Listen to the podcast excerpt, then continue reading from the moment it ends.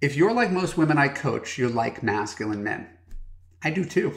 They're smart, confident, bold, decisive, big personalities, great senses of humor. They've got a willingness to take a stand and to lead. But what's the downside of dating such men? Well, from your experience, you know.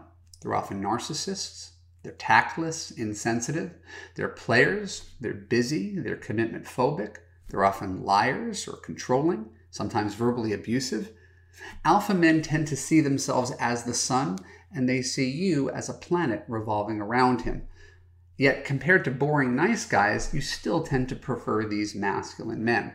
So, like we do on all our Love U podcasts, let's take a deeper look at masculinity in a precise, nuanced way so you can better understand what kind of man will actually be a good long term fit for you. Stick around.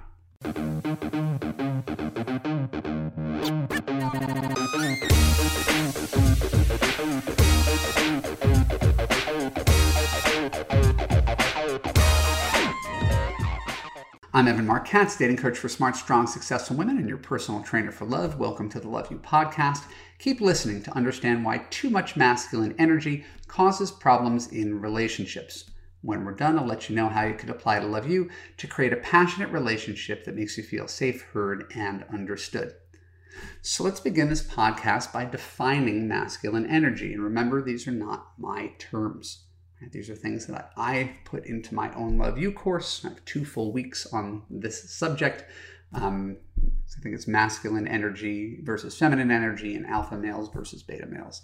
So, this is stuff that I've incorporated from learning from other people on this very simple definition, however crude and flawed. Masculine energy is about self, feminine energy is about others. Self, ego, ambition, my opinion, my ideas, my schedule, my way. Right? Feminine, more supportive, agreeable, conciliatory, wants to make everybody around them happy, more likely to sacrifice personal to, to make sure other people get their way.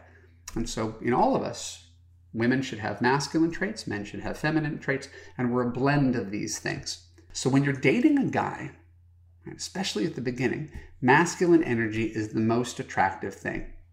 You hate it when a guy asks you to call him. He asks you to make the dinner reservations. He asks you to pick him up. He wants you to initiate sex. He expects you to push for commitment. For most of my clients, dating works much better when the man leads and you follow. This is especially true during courtship, which is a bit of a performance that men tend to put on to impress women and show interest. Right? Picking up the check, calling the next day, planning the next date, making the first move. This is what guys have to do to succeed with women. It works well. And guys who fail to do these things tend to be in their feminine energy, more passive, right? Looking for something equal, egalitarian. And so they wait for you to do the initiating, right?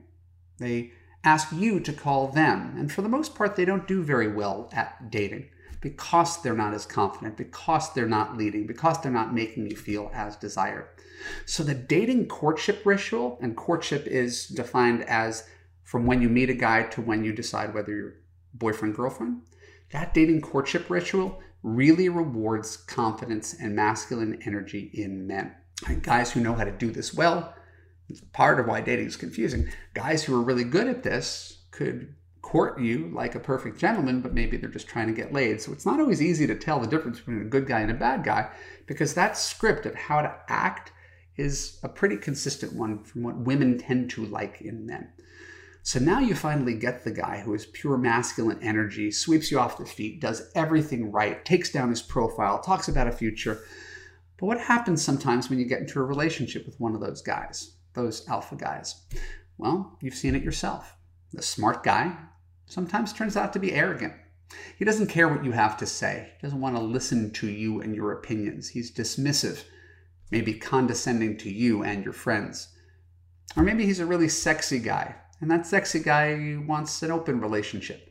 Or maybe he wants to do things you're uncomfortable with in bed. Or maybe he doesn't want to commit at all because he wants to keep his options open in case something better comes along so he keeps his profile up. Or maybe you found some alpha rich guy. An alpha rich guy is often going to be a workaholic. He's going to travel a lot. He's going to keep long hours at the office. He may go days without texting you. He may be selfish. He may be unethical. It's part of how he climbed to the top. He may not treat other people well. He certainly doesn't make you feel like a priority because work is so important. He may think he's a good boyfriend because he could buy you nice things, take you nice places, but he doesn't realize the importance of your feelings and the connection that you need to have with him. So those descriptions don't describe every guy on earth, of course, but it sure does describe a lot of them, doesn't it? So as I wrote in my book Why He Disappeared, good qualities come with bad qualities. You don't just get one without the other. The question ultimately for you is what bad qualities you can put up with. As a dating coach for smart, strong, successful women, I think you'll do much better to put up with bad qualities of less masculine, less aggressive men in the long run. And that, I acknowledge, might be hard to hear. Can't you just go find yourself a billionaire who isn't a workaholic, who's home at five cooking for you, who's not controlling and condescending? Well, go ask the ex wives of Steve Jobs, Bill Gates, Jeff Bezos, and Elon Musk if you want verification. So I want to get this straight between me and you. In courtship specifically, masculine energy is what we call effective. It works well. In partnership, in commitment for the rest of your life, feminine energy becomes a lot more important. The willingness to soften up, to listen, to validate, to not insist on being right, to compromise instead of wanting to get your way every time.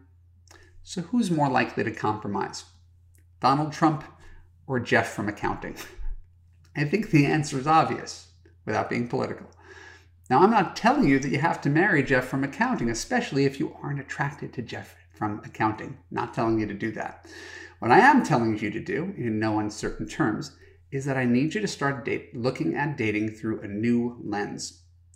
Don't give as much weight to how aggressive a guy is during courtship because it doesn't necessarily mean he's a better guy. If a guy says, hey, you know, you could call me sometimes, then call him. You're his equal. If he asks you to choose a restaurant because you know your area better, then choose a restaurant. Remember, he's trying to please you. He's listening. He wants to make you happy. You do want a husband who's a pleaser, don't you? And if you're in a relationship with a guy who thinks he's the sun and treats you like you're a planet revolving around him, ask yourself this real serious existential question. Wouldn't it be nice to be in a relationship with a man who made you feel like you were the sun and his life revolved around how he can make you happy? Yeah, it would. So, if you want a guy who compromises for you and considers your needs first, consider those kind of men who exhibit those tendencies up front at the very beginning of courtship instead of expecting the selfish driven alpha male to suddenly change for you, this super aggressive, bossy guy suddenly manages to soften up and put your needs on par with his six months, one year, 10 years down the road. For the most part, those guys don't. Right? And it's not, doesn't make him a bad person. It may not make him a great husband who puts your needs on the same level or even higher than his own needs, which is what good husbands are supposed to do.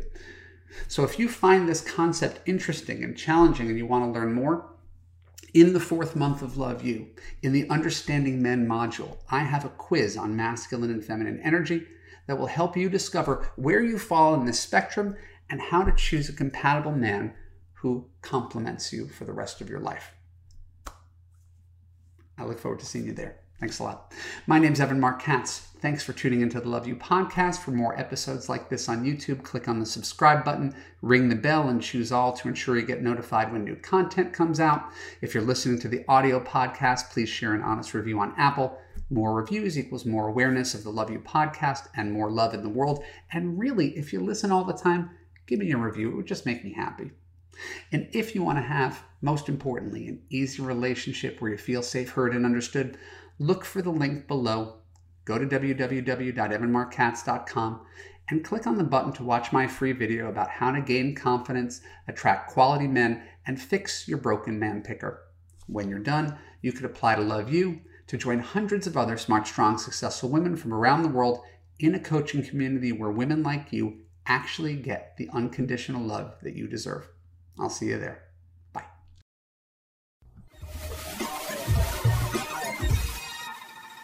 Are you the woman who is everything except your man? You can have the relationship of your dreams and you don't have to change to get it. In Love U, you will gain confidence, let go of unhealthy relationship patterns, learn to trust your judgment, understand and attract quality men, assess long term compatibility, and create a passionate, unconditionally loving relationship with a partner who puts you first, never lets you down, and always makes you feel safe, heard, and understood. Go to www.evanmarckatz.com and click on the apply button to get started.